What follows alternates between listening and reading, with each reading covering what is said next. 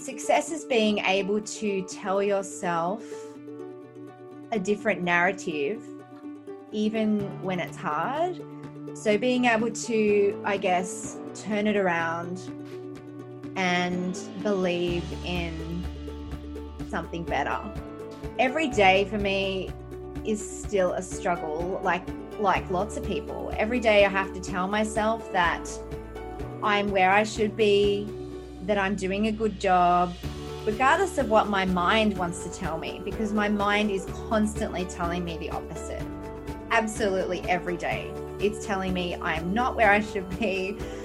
Who are you to be where you are? You're not good at this. You should just quit.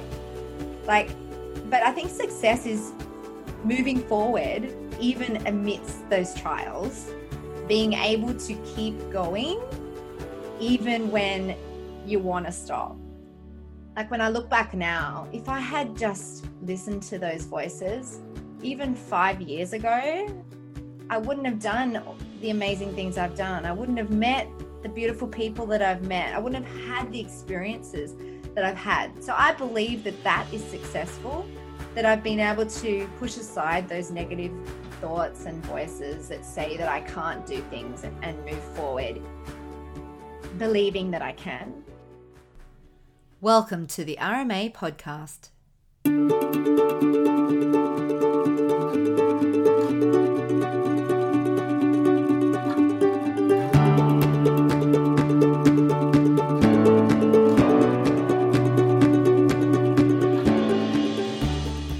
Hi, I'm your host, Nicole Bunyon, founder of Running Mums Australia.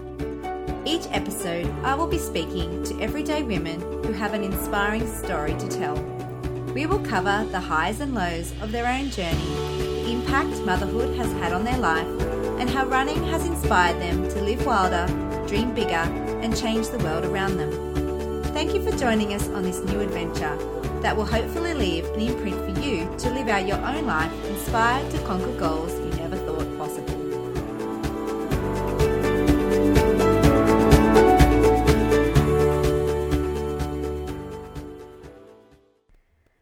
Hi, everyone. Welcome back to another episode of the RMA podcast. I'm glad you've joined us today.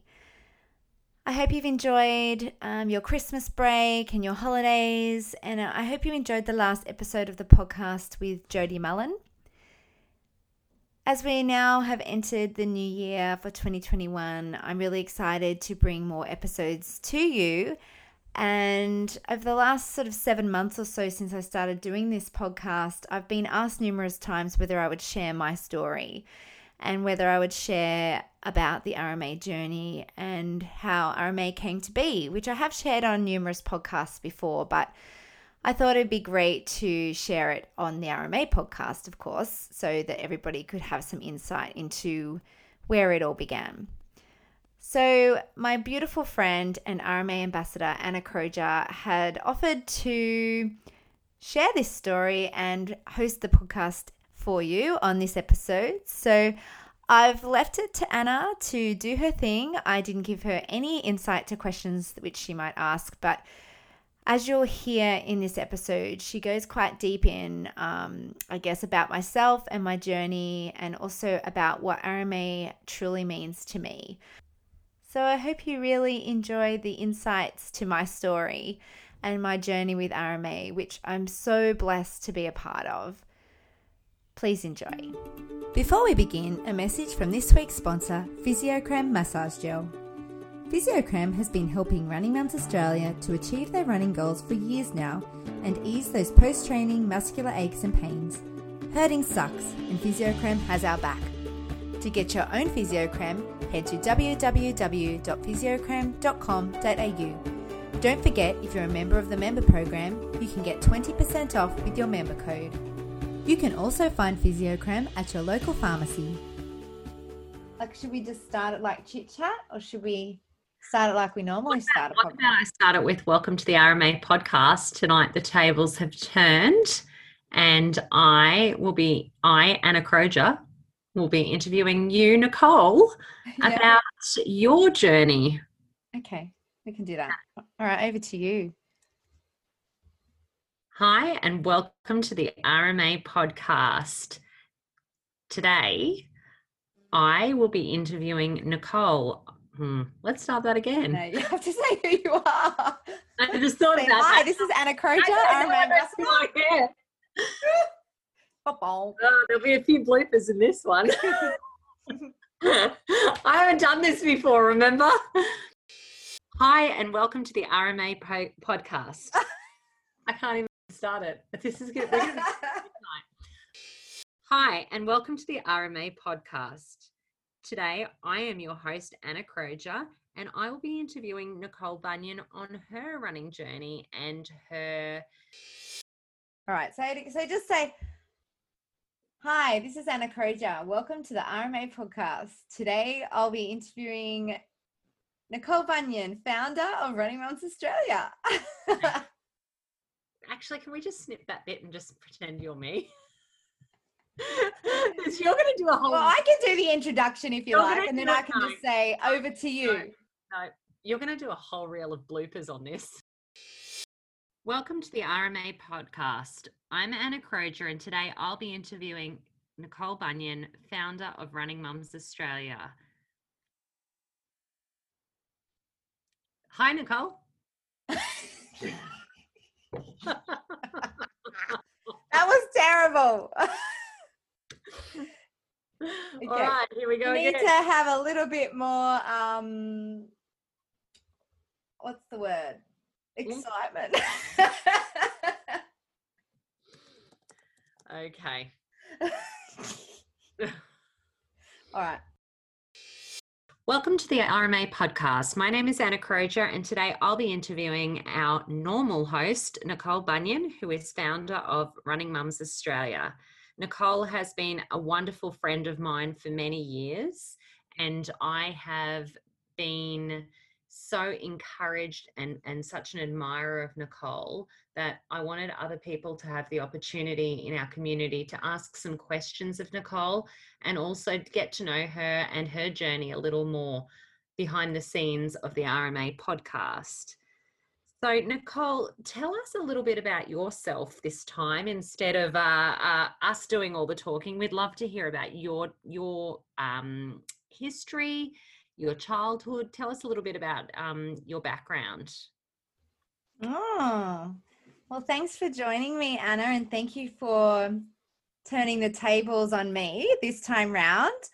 Um, I've been asked a few times um, if I will be a guest on the podcast, and I guess that I was waiting for the perfect moment for that. And um, yeah, when you asked me to come on, I was quite thrilled. And yeah, I couldn't ask for a better person to do the podcast hosting than you. So thank you. But my journey. So we'll start back at the beginning. So my childhood, I grew up in southwest Sydney in a place called Campbelltown. And I was one of three children. So I lived with my mum and dad and my sister, who is my twin sister, and my brother in a little house. And um, we lived opposite a bush, which is very much like where I'm living now, actually. Um, and from a young age, I actually enjoyed um, getting active and sports. And I remember as a young child competing at school like you normally would in your typical sports um, t ball, netball, those kinds of things. But I actually really loved running. And at school, I did cross country running um, and was quite good at it.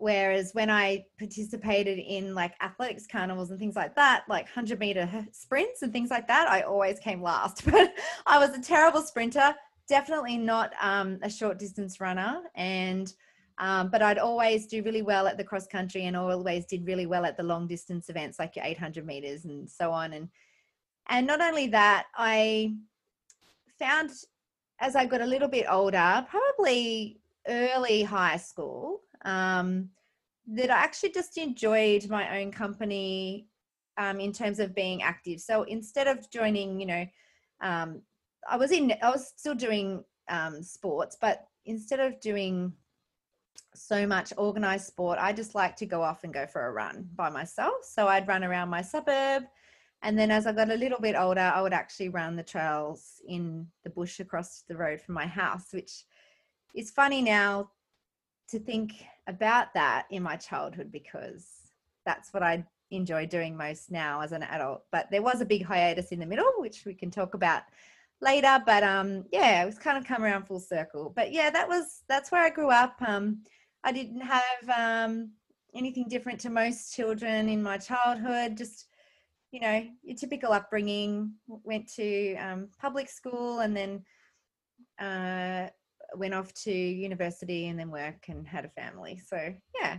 And did your did your siblings like the same sort of did they enjoy running or were they into team sports so you've got a twin sister did she would she come out running with you like is that something that you shared a passion for or mm. was it really an individual thing for you no we didn't share a passion for that at all in fact my sister is definitely was never interested in running um, uh, we were very opposite in what we liked actually growing up. Um, I have a twin sister, Melanie, we look very much the same, but we are fraternal, so we're not identical. Um, but Melanie was always interested in different things. Um, and I was probably more the sporty one out of the two of us. So we played, both of us played netball.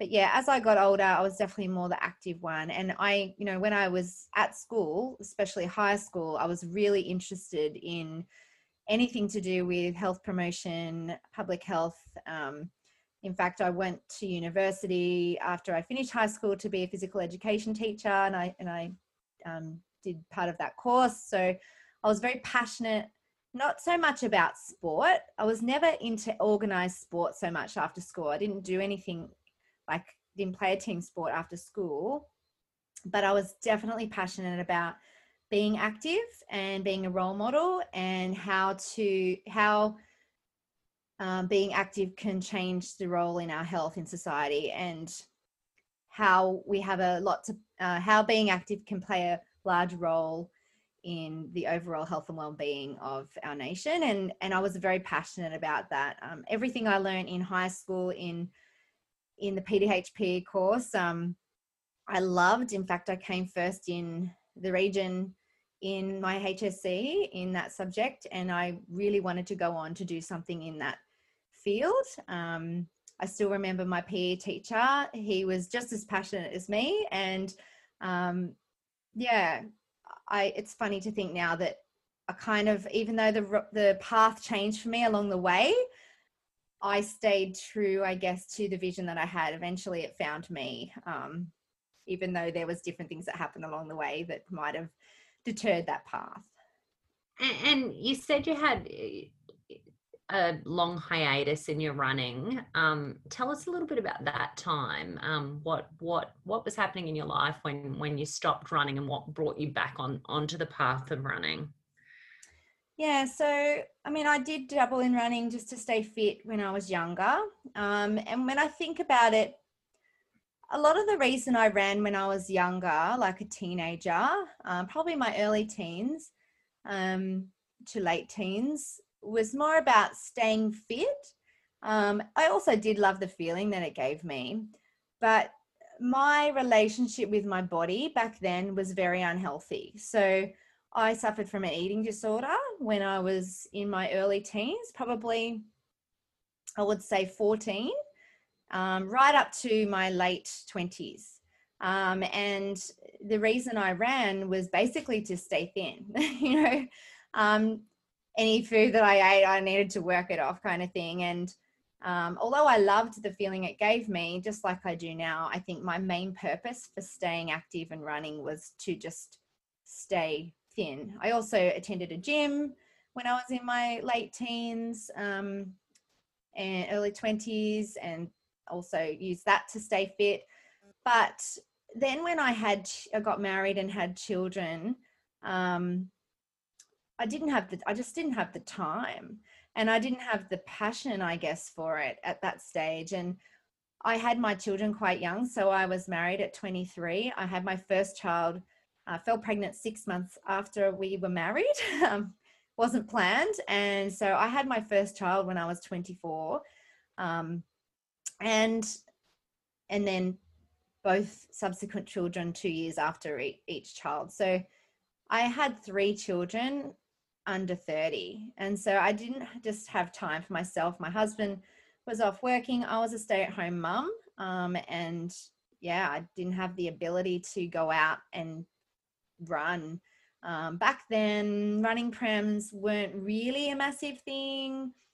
Nothing really, park run didn't exist. You know, I just didn't have the community of, of runners like I do now, or that just wasn't, it just wasn't a thing back then in the area I lived. And I did walk to stay fit. Um, but it wasn't till I think my youngest child now, Naomi, um, was probably mm, maybe a maybe just before school. I started running again and fell in love again with that feeling. And and it was probably um, when I think back, it was probably because you know I wanted to lose a little bit of the baby weight and get fit again. Um, and soon found that I really loved that feeling again. And also that it gave me time for myself without kids and something to focus on and work towards without it being about them. so absolutely and i think so many people can relate to that and i certainly can can relate to that mm. we just rewind a little bit about and and just explore a little bit more about that time um, that you had in your life with an eating disorder. And I mean, you've had a lot of quite incredible experiences in your life, and you've come out of them really as such a strong person. And and I know that it, uh, uh, you know, this is probably a difficult conversation, but you know, I'm interested in in how you got through that um, at that at that time and how and how your family did because you know as a as a parent of, of young girls it's mm. something that does play on my mind a bit and I'm, I'm really interested in in your journey in, at, during that time hmm. well I think it was a I mean it was a very long journey and it's still a journey that I travel today. I mean an eating disorder is an addiction. That's what it is. Um, and although I believe you can be healed from addiction, I think that it's something that requires constant work and it is a struggle. And I guess a lot of, you know, I can't even pinpoint to you why um,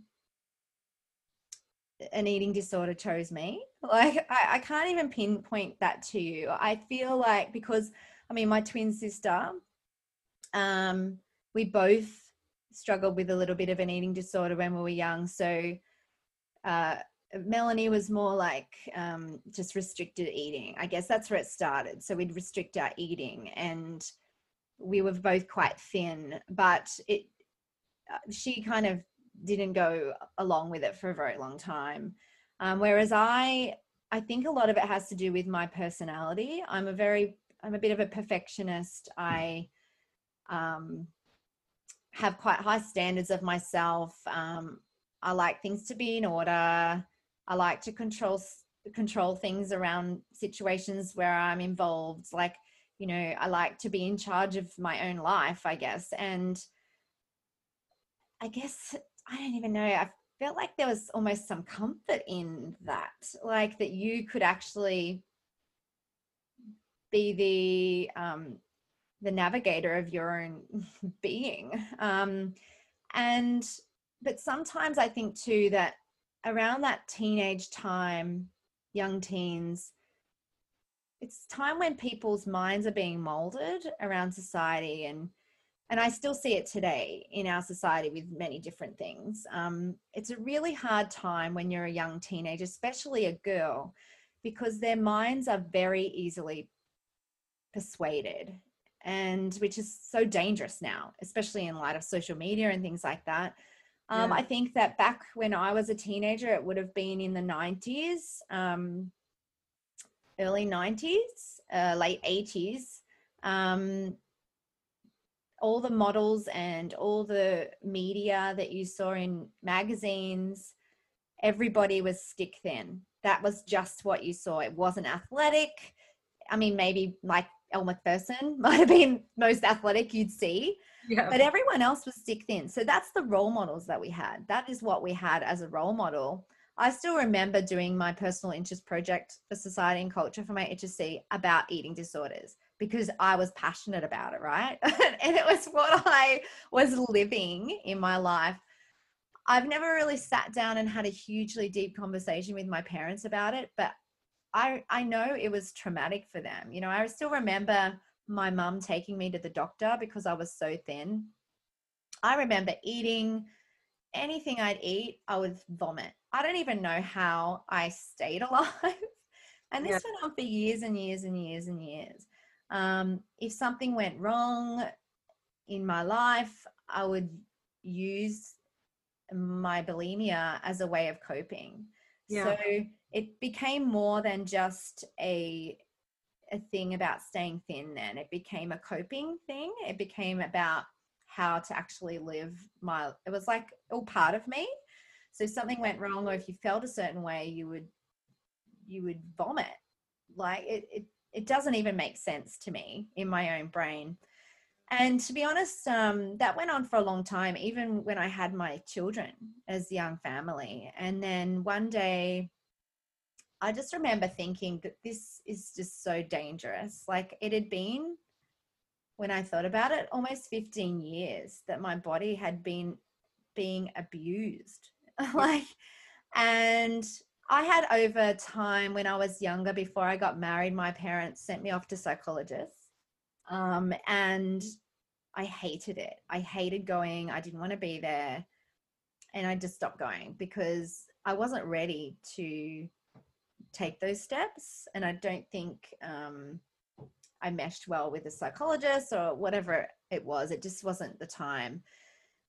But as i got older i just thought that um, i want to be around for my kids and this isn't serving me. This is not serving my body and god has a greater purpose for me in my life.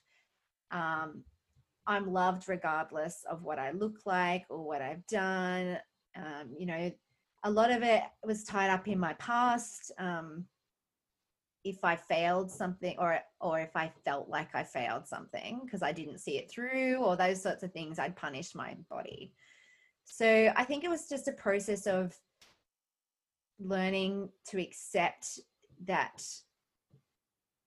that was my life and that things happen in my life that were out of my control but that i was still worthy um, that I still had things to give, that I didn't need to punish myself when things went wrong, um, and that there was more to me than what I looked like as well. I had a beautiful family, I had a beautiful husband. Um, and I think when I finally, I didn't need to see, I didn't see a psychologist or anything, but I think when I finally started to let go of those feelings of, you know, poor self-worth um, you know not good enough you know like i'd always punished myself for not finishing what i started like not finishing my degree um, those sorts of things you know being such a high achiever um, you know getting really good marks in my hsc working my, my butt off and then quitting or stuff. I'd always punished myself. So once i accepted that those were things that you know were almost out of my control in a way um, for certain reasons um, and that it was okay and that i still had stuff to bring to the table. Those feelings just started to kind of melt into the background a little bit more. So i guess those loud voices in my head became a little bit softer over time.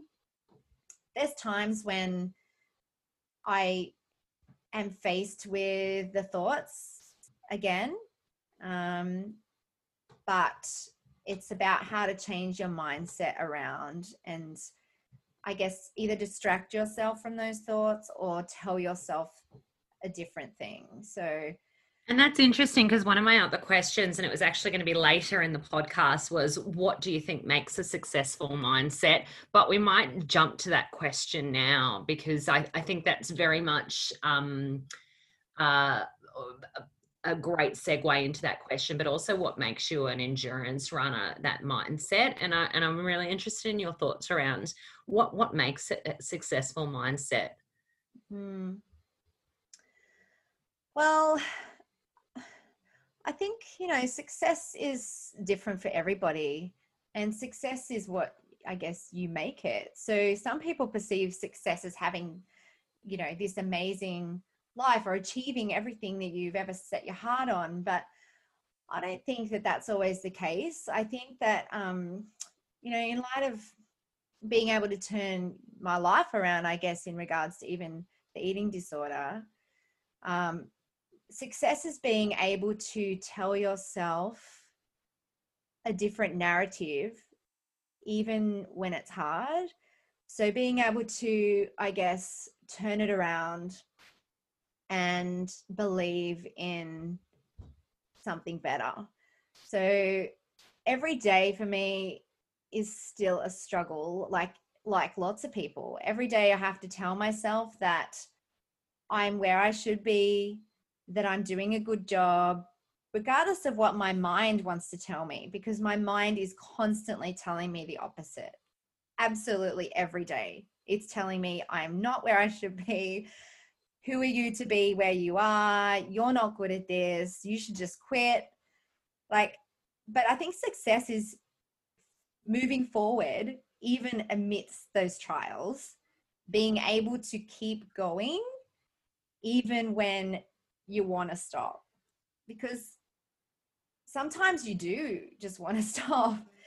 But I don't know. I think when you look back, like when I look back now, if I had just listened to those voices, even five years ago, I wouldn't have done the amazing things I've done. I wouldn't have met the beautiful people that I've met. I wouldn't have had the experiences that I've had. So I believe that that is successful, that I've been able to push aside those negative thoughts and voices that say that I can't do things and move forward, believing that I can.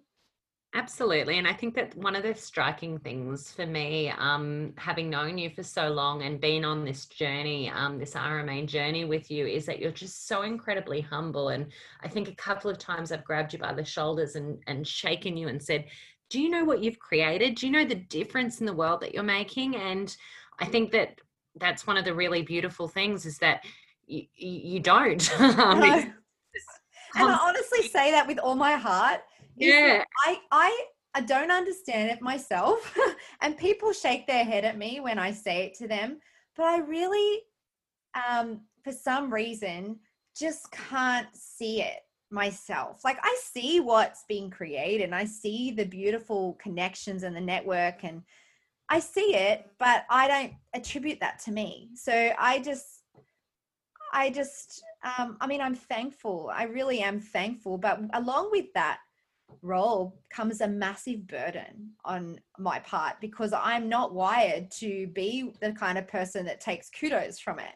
So that that's where I get terrified and I want to run away because I'm like, oh, this is all too much for me. Like, you know, it's just all too much sometimes.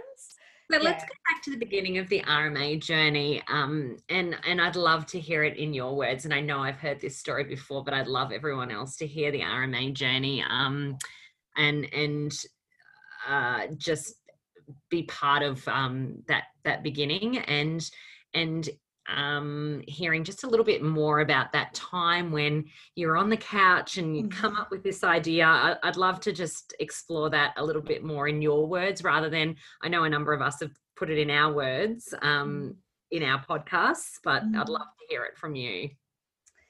Okay, so well, we're going back to well, we're really going back to 2012. Um, I ran my first half marathon. So I had had the kids and I it was time for me to have a little go now. so I'd started running again and I quite enjoyed it. And I had a friend of my sister's, um, Sarah, who ran half marathons and marathons. And I thought, wow, that is incredible. And like, to be honest, this whole time when I'd grown up, I didn't even think of marathons or half marathons. I don't even think I knew what they were.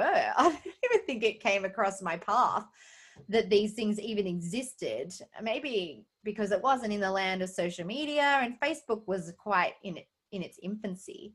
So I said to Sarah one day, Wow, I would love to run a half marathon. Like, can you help me? So she flicked me across some training programs. And next thing you know, I was training and running for the Dubbo Stampede, which is a race that she was on the race committee for. It still exists today. Um, and my sister lived in Dubbo, which is the reason I chose that event because we could go out there for a weekend and enjoy the atmosphere. And I convinced hubby to come along and run too. So we took it in turns training together, like, well, not together, but he would go off and do his training runs. Then he'd come home and watch the kids, and I'd go do mine. And then I'd come home watch the kids, and we sort of shared it like that because the kids were really young at the time. And then we finished that race, and I thought, even though at 18 kilometers, I remember dying, like literally saying to him, crying, saying, I can't go on, I can't go on, I just can't go on. And he's like, come on, babe, you've got it. Anyway, we get to the finish line. Of course, I'm not dying anymore. I just fang it for the finish line. Totally leave him in my dust.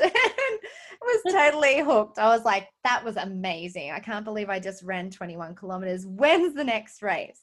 So, of course, it made sense for me to try a marathon for the next race because why not? You know, I've done a half marathon now. I need a marathon. That's a big jump from one race to a next. But anyway, I know. so Dubbo Stampede was in uh, typically I think was September in 2012. So I thought I'll give myself 12 months, right, to train for a marathon. So I set my sights on doing the Sydney Marathon, being in my home city. So I thought I'll train and I had no idea what I was doing. I wasn't in any running groups or clubs. Parkrun still didn't exist. It was just me and my runners. I had like whatever runners the running shoe shop gave me. I had tape everywhere. I look back at some of the gear I wore and I thought, oh my goodness, what was I thinking? But I had and no idea. I had all the gear and no idea. This marathon, or was it just you?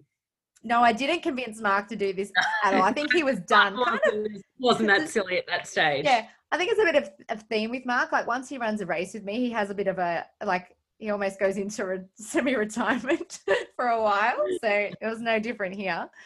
Um, so then um, I trained for this marathon, and once again, Sarah sent me through a plan out. I think it might have been Runner's World magazine, and I was buying Runner's World, and I was reading all the articles, and I think Women's Running magazine was a thing back then, so I was reading all of that and finding what I could online.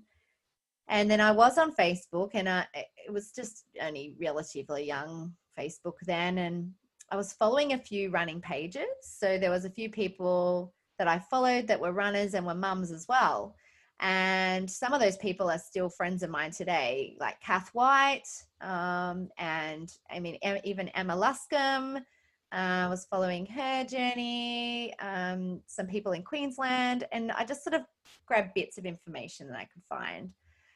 And then I still remember the night before the marathon, we stayed in this hotel room just across from the bridge because all we'd have to do was jump on one train stop and be at the start line. And it was the worst night sleep of my life. We slept right next to the corridor where the lifts were, and all night I heard the lifts going up and down, up and down. I couldn't sleep. I don't think I got any sleep. So I was a bundle of nerves. I remember getting to the start line, and I was even videoed. Uh, I can't even remember who it was. Someone like probably an insurance company or something did a, a video like your first marathon, how are you feeling, and all that sort of thing. I must have it somewhere.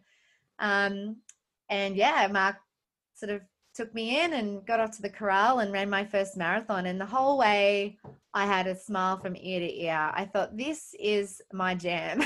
like, this is just what I love to do. I don't, I'm not pushing too hard. I'm just running a nice, consistent pace, but I'm running a long way, which is just me. Like, I don't like short races. I like to go nice and even and go for a long time, which is why I ended up running ultras. But anyway, finished the marathon. My kids were there. My my husband was there. My dad was there, and my mum was there. I, I saw them at the finish line. I've still got the photos to prove how happy I was. My hands were in the air. I was cheering. And then I came home, and it must have been a month later, or a few few weeks later. Not even a month. A few weeks later. I was thinking, okay, what's next? what am I going to do now? Like I've run the marathon. So, but I just knew that I wanted more of that feeling, but I felt really lonely in that feeling because I didn't really have I had people I followed on Facebook and you talk to them, but you didn't know them and they weren't close to you. They didn't live near you. I had no one to train with. I didn't know anybody who ran other than my friend who lived in Dubbo, six hours away. And so I remember sitting on the couch and I remember clearly in my spirit, and whether, you know, if you believe in God, I do, whether it was God telling me or whatever you want to believe, that someone was telling me to start a group for women mums that ran. And so I just started this group. And it, back then I called it Aussie Running Mums, I think. And I invited the people that I was following to join and said, I've just started this Facebook group. If you want to join in for other mums that run, and we can all chat and share our information about running together. So that's where it all started. That's the beginning of the RMA journey. Um, and then over time, um, obviously, it just exploded. And in a few months, you know, I think we had a thousand people or something join the group. And then my best friend Louisa came over one day, not that long after. It might, might have been six months later, 12. I can't even remember how long.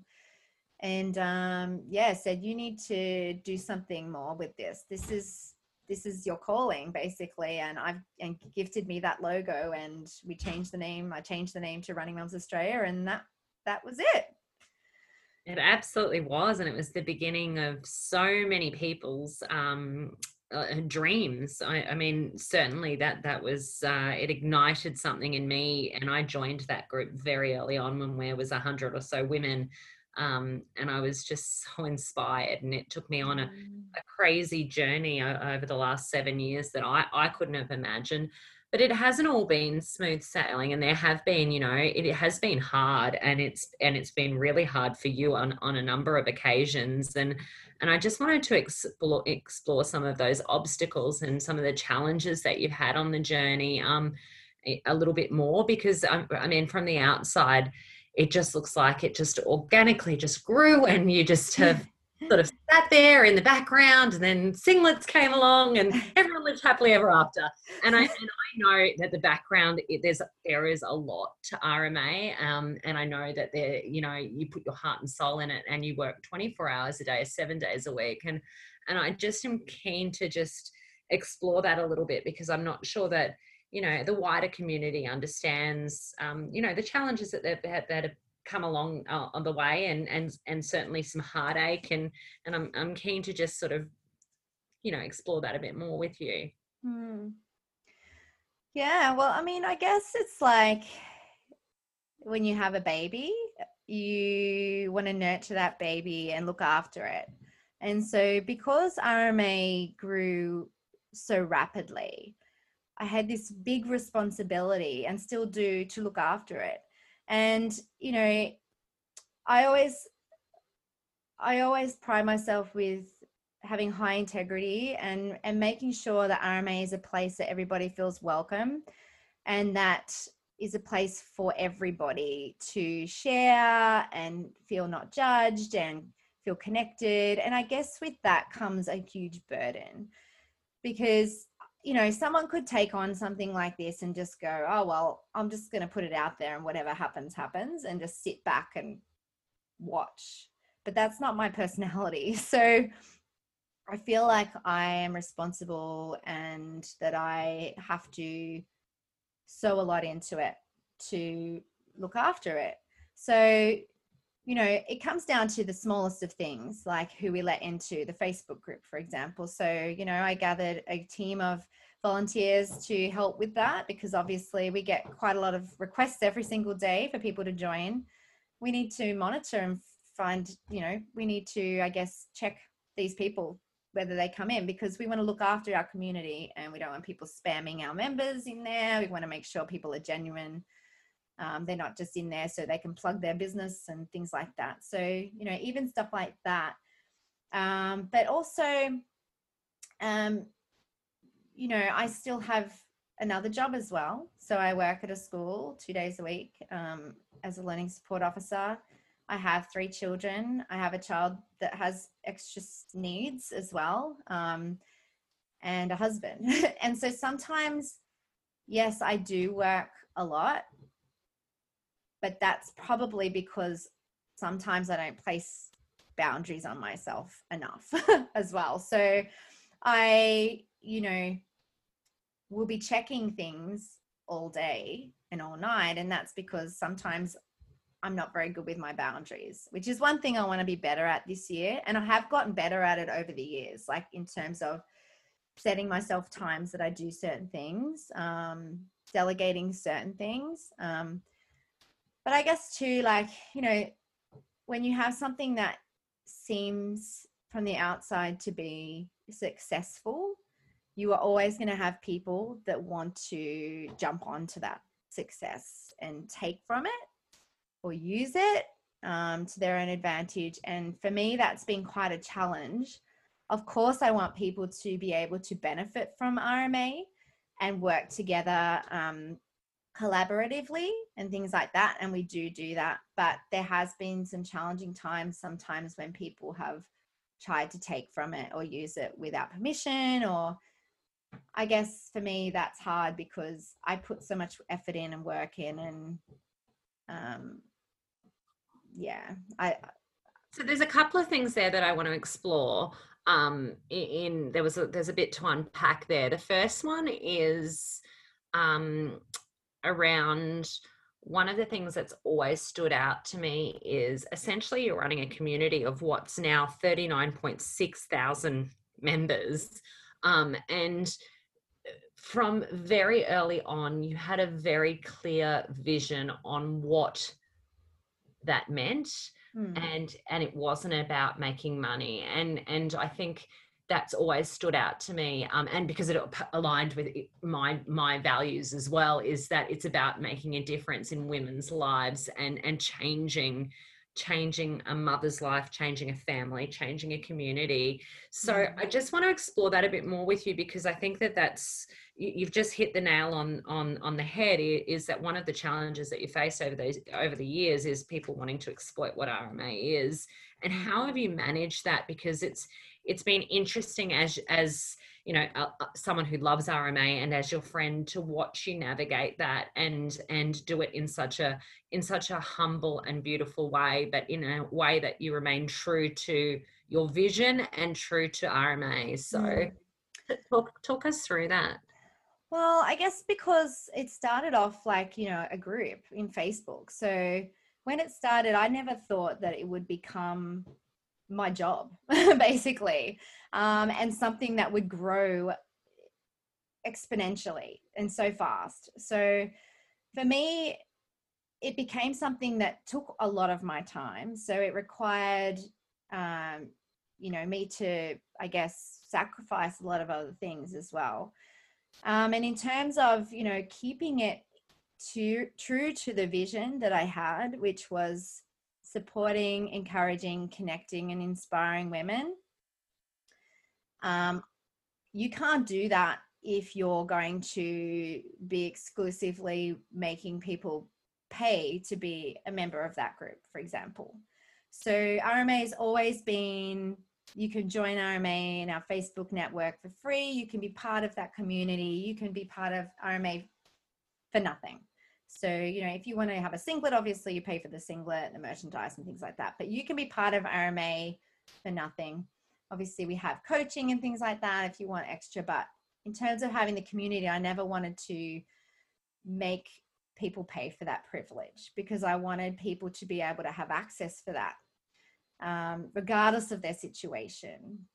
Um, and but as it grew bigger, uh, I started to think, well, I'm sac- I have to sacrifice my time. I have to sacrifice having a full time job. Like I was ready to be back in the workforce, you know, all those things um, because it's taking all of my time.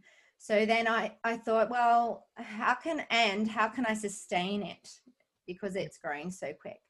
And then that's when I decided to develop the member program. So um, people could join RMA, be part of the member program. And the way I wanted to formulate that program was that um, I would partner with races and brands across Australia um, to support that program. So I would charge no money to the races and the brands to be part of our program. Um, and the members would have the privilege of having discounts to those races and brands. And the reason I did that that way was that um, one, it was a low fee, like for the year, for members to have access to those discounts and brands, but also it was supporting our network of races and brands in our country. Um, which deserve our support because without them, you know, we wouldn't be having the running communities that we do either. So, so that's the way that I set it up um, and continue to set it up. And over time, you know, I've been approached by so many people and companies and services, and um, I've had to say no to a lot of people because it doesn't fit with the vision. It doesn't sit right with me, even as an individual, to be plugging things um, to get money or things like that. I just want it to always fit within the vision.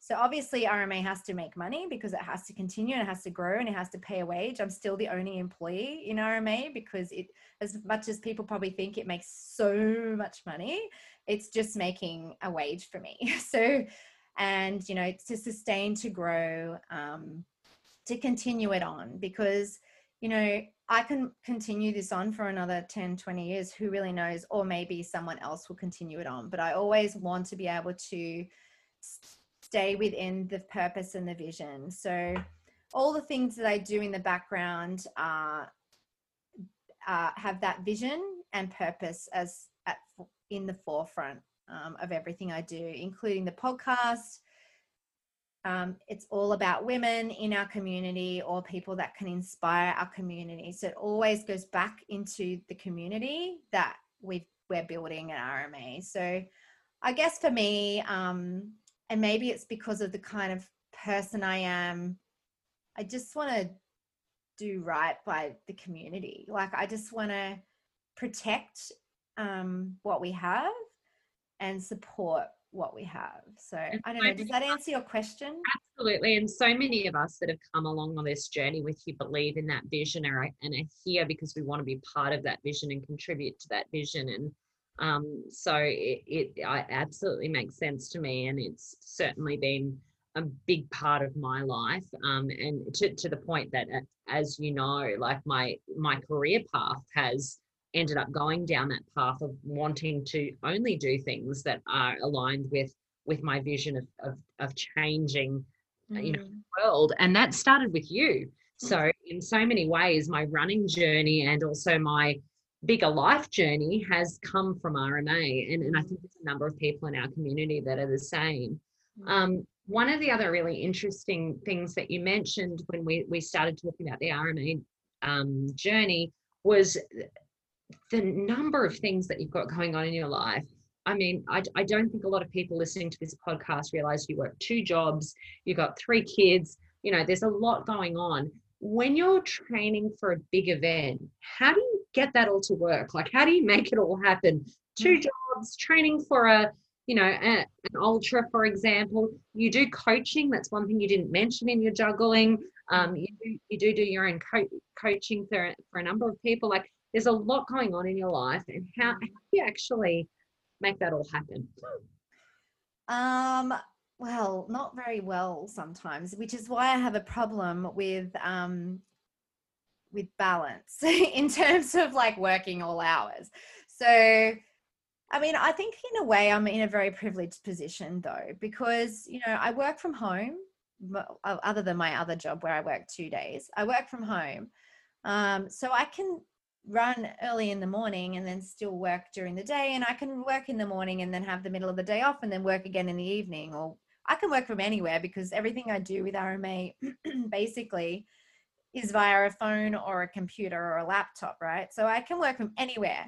Um, obviously the rma store is here and so i i can't send things from anywhere but in terms of working and being on top of everything i can do it from anywhere. So I have to travel to go to a race, I'm still working while I'm there. I'm checking things, I'm emailing people, I'm fixing codes, I'm coaching, I'm putting up social media posts, I'm looking after the partners, I'm doing all sorts of things um, while I'm there. But the way that I manage it is um, I don't even I don't even know because I say that I'm a very organized person, but in terms of all of that, I feel like it's chaos actually.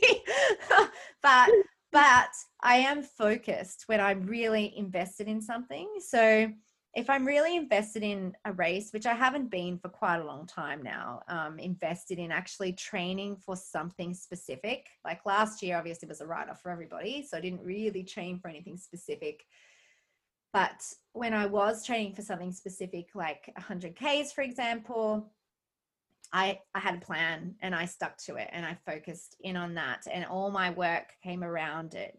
Um, I'd even, you know, go after work at the school or you know fit it around my family somehow so i'd always i always make sure that i prioritize things that have to be done i guess um, and other things might fall by this, the wayside a little bit more so this year for example um, you know we didn't have races last year, I should say, we didn't have races um, as much because of COVID. So I didn't feel the need to write or support so many articles on the website, which I would normally edit and put up. So, and because I had the podcast, that took all of my time. So, researching, doing a podcast every fortnight, editing a podcast, which takes quite a long time, and then putting it all out there. That took a lot more time than I thought it was going to when I took on doing that.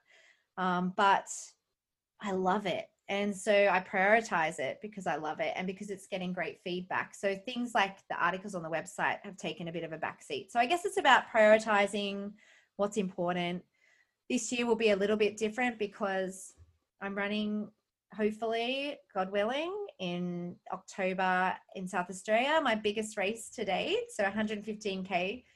And the training really is starting now. So it's all about getting a good base, and I will participate in a few events leading up. Um, but I won't get serious about the training till closer. Um, so things will just fit in. But yeah, I guess um, I don't, I can't, I don't even know. Sometimes my husband gets annoyed with me and says, You just don't ever stop. Like, and I know when I'm reaching my tipping point. So, for example, at the moment, I've reached my tipping point. Like, I'm ready for a holiday. Um, people might think, oh, COVID was so easy. We just still sat around and did nothing. But someone like me, and in sports specifically and in the background of doing what I do, it was busier than ever because you were trying to stay on top of the game and ahead of the game the whole time with such uncertainty, trying to keep people motivated and active and moving and making sure, you know, was the member program even going to work this year and all of that stuff. And I start planning for the following year at the beginning of the year, basically. So nothing stopped for me. In fact, it got busier and harder.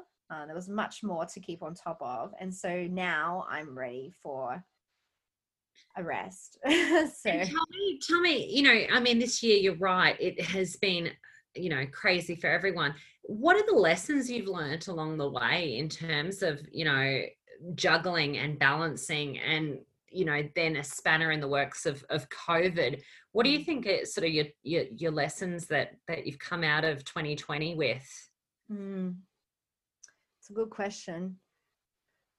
I think I've learned most because I'm one of these people who typically from the past likes to be able to control their life, even though I know that I'm not in control of any of it, basically. Um, that I just need to learn to live in the moment and not worry about the, the future, just be in the present. So, you know, when COVID hit, um, in well it was probably really when it really got bad march say um, all the races were stopping and even my work at the school we were working from home and my school was one of the first schools in sydney to have coronavirus at their school. Um, you know all of that all of the uncertainty um, was terrifying. Like i just thought and because i don't have anybody here that works with me in the business, for example, that I can go, oh, what are we going to do? It's just me. So I'm like, what am I going to do? Like, how is this going to actually affect me? And for someone like me who uh, likes things to go well, it it could throw a real spanner in my life and and cause me to spiral, I guess. Um, so I was really quite happy about how I controlled that time for myself. So I thought, okay, well, basically, I can't control any of this. This is just, it is. It's what it is. Um, I have to do what the government is saying. Um, luckily, everything changed with, you know, all of the financials, I guess, JobKeeper and all those things, my husband's job, my job, everyone was going to be okay um, and more it was more about okay how do we how do we keep people safe and how do we keep people motivated and active and moving? And that became the focus. So i guess i just changed my focus um, switched it to what can i control in this moment? What can we do in the present? Um, every single week. What can we do this week? Let's not skip ahead a few weeks because we don't know what that's going to be like. And that's still the same now. What can we do this week?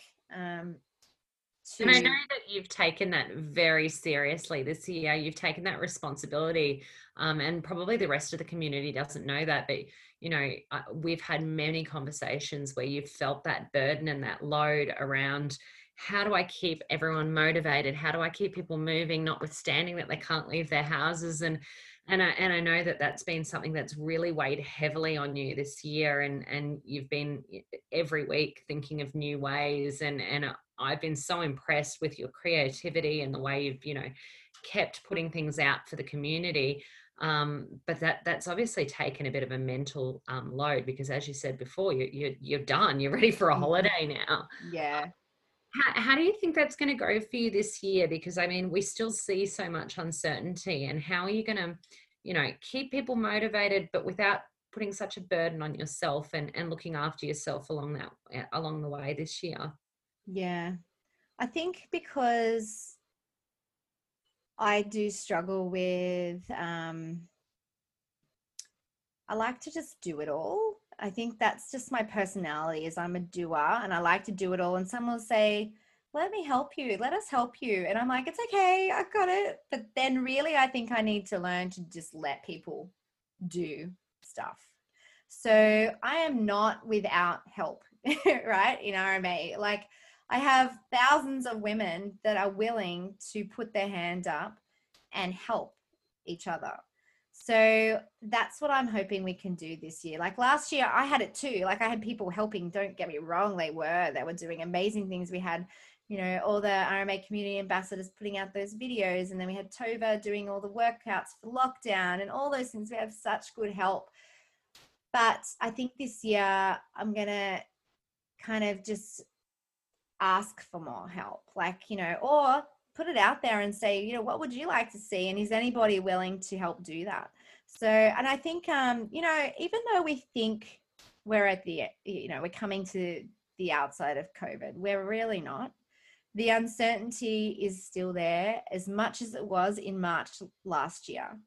Um, yeah, we don't have the amount of cases, but we're still we're still basically stuck. We're still living. Like I was supposed to see you the last week just before Christmas, and we were literally a day, one day beforehand, and the borders shut. Like it was devastating to me. And if I learned anything from that moment, is like that I've just got to live in the present, that I can't be constantly thinking forward.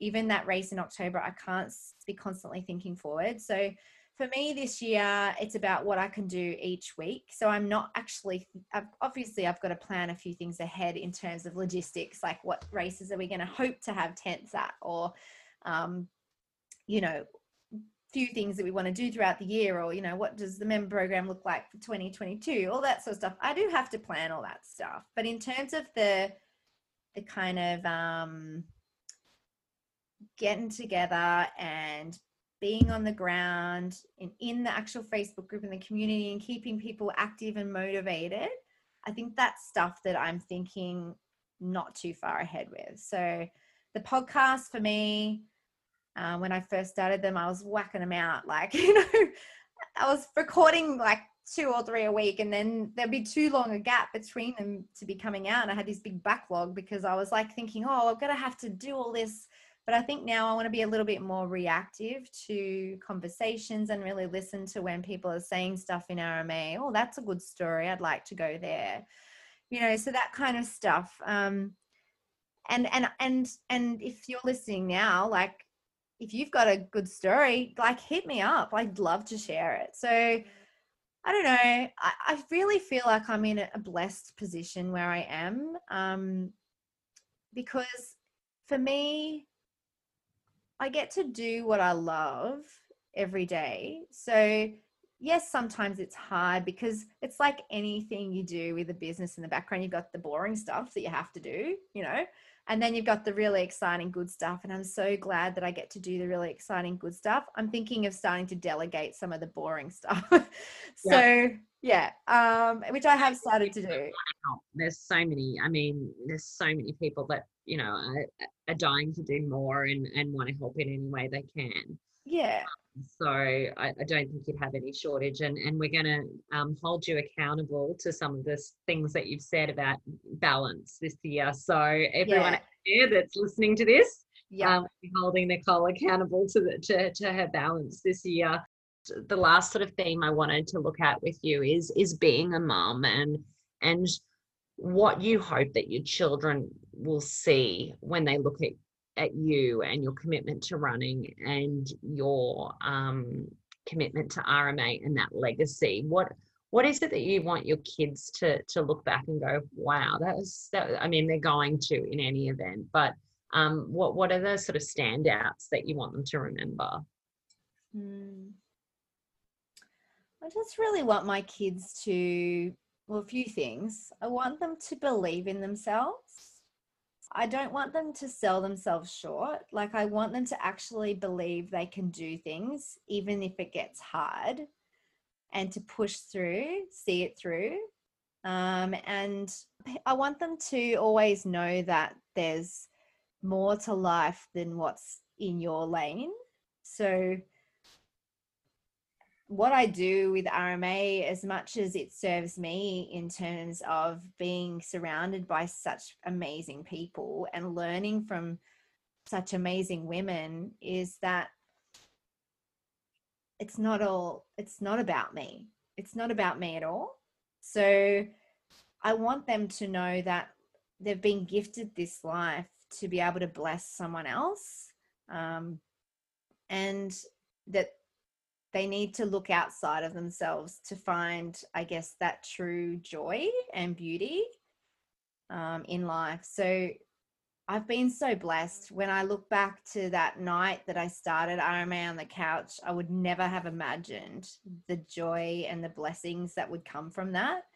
Um, and I'm not talking about uh, money, finances, I'm talking about experiences and people and just watching women find who they are and connect with who they are and share that with their own families. Like that is just that means more to me than anything. Like that is when you know that you're actually living your passion and your purpose when you see the fruits of your labor in terms of that. So i want my kids to be able to have success, I guess, in whatever they choose to do. Um, but more importantly, that they learn lessons like that along the way. Yeah, I guess we're blessed to bless others in this life. That's what I want them to get out of what they they see me do each day. Yeah, that's really beautiful. I really love that, and it's so in theme um, with the rest of our uh, the podcast that we've had today because it, you know it, it's so much about what RMA is and and your legacy with RMA. So I, I, think that's a really beautiful sort of nice thing to end on because I think it really wraps up that the podcast. Mm, we are you. we are blessed to we are blessed and and uh, the community is blessed that with your vision and what you've created. So I think that it's a really beautiful sort of end note um, and wrap up. But I am going to do the RMA hot lap. Oh, exciting! That you asked me. Um, so quickly, um, favorite race fuel. Oh, I have to go. Sorry, quick. Um, spring energy at the moment. I'm loving it. Favorite thing to wear when running? Hmm. My on running shoes. Undies, I thought you were going to say. On running shoes. Okay, perfect. Um, one thing you can't go without on a long run? Ooh. Shoes. There's a theme here. Favorite running moment? Oh, that's a hard one. Favorite running moment. Oh, gee. The person that wrote that question, I mean, how ridiculous. I mean, how that's so hard. Imagine asking that question. Imagine asking that. Favorite running moment. Oh gosh. You got five seconds to go. Oh gosh, it's so hard. Okay. Oh man, there's been so many. Okay. All right. I think what I don't have a favorite, but one that would be up there um, would be when I was doing the Ring of Fire Ultra and I got to the top of the volcano and I I looked ahead and in front of me was a waterfall and I had to scale up the top of this waterfall like run up the top like climb a side of a waterfall. I was like I couldn't believe it when someone I don't even know why I didn't know this in the race already but someone was telling me along the way that we're going to climb a waterfall and I was like what? No. And they're like yeah. And then I was terrified thinking oh my gosh I can't climb a waterfall I'm going to die. But then when I actually saw this waterfall and I had to climb up and cross over the waterfall in the race. And I looked around behind me. The photographer was there, and I put my hands in the air, and I was just like, "Yes!" And I looked around behind me, and I could just see the expanse all the way off into the distance to the valley below. I was just thinking, "This is amazing! I'm so lucky to be here." So I think that has to be up there with one of my favorite moments. Yeah. Oh, that's a beaut. That's beautiful. And I think um, for anyone listening to the podcast, you can probably see that photo on um, our RMA Instagram. So jump on there and have a look at that photo. Yeah. Um, and and we'll repost it with this um, with the podcast anyway. One word to describe your experience so far. And you're only allowed one because someone wrote this question and made it really difficult. I don't No. know who that would be, but don't. One word. Blessed. Oh, that's beautiful. That's perfect. Well, thank you for letting me turn the microphone around on you. I think there were a lot of people that were um, really keen to hear your journey uh, and have been loving the podcasts. Um, I'm constantly getting feedback from people. "T- Tell Nicole that we love the podcast. We love it. Keep them coming. Keep them coming. And I'm thinking she's got a backlog of about 90, so don't worry. You don't have to no, actually, anyway, I this still will be number three. pass on, pass on the feedback Thank no, you. It won't be that bad. for Thank everything you. that you've done. Thank you for everything that you are. Um, and thank you for sharing your journey with us. Thank you, Ana. Thanks for being so amazing. And yeah, thanks for convincing me to share my, part of my story too. I've just, yeah, you've actually opened up some things that I have to go and think about a little more. But, you know, I, I'm really blessed to be where I am in terms of having um, people like you in my life. And obviously, RMA, um, I, I wouldn't have met you if it wasn't for it. So I'm so thankful. Yeah, I look, I, I would, um, my life and and go back and listen to episode two has changed because of RMA, and I can't believe that episode two was in July last year. Um, what a different world we live in. Um, it, it, I was, I was reflecting on some of the episodes before our interview, um, to to think about some of the questions I wanted to ask you, and I think, gee, July last year, that um, that time's gone so quickly. I know. Um, I know. So um, keep listening to the podcast, everyone, and uh, shout out to uh, Nicole if there are ideas or if you have a story you want to sh- you share with us. Yeah. Well, thanks, Ana. Thanks for joining us for another episode of the RMA podcast. I hope you enjoyed hearing a little bit more about my story and how RMA came to be. If you love this episode, please share this with your RMA friends and please rate, subscribe, and review. And I look forward to speaking to you next time.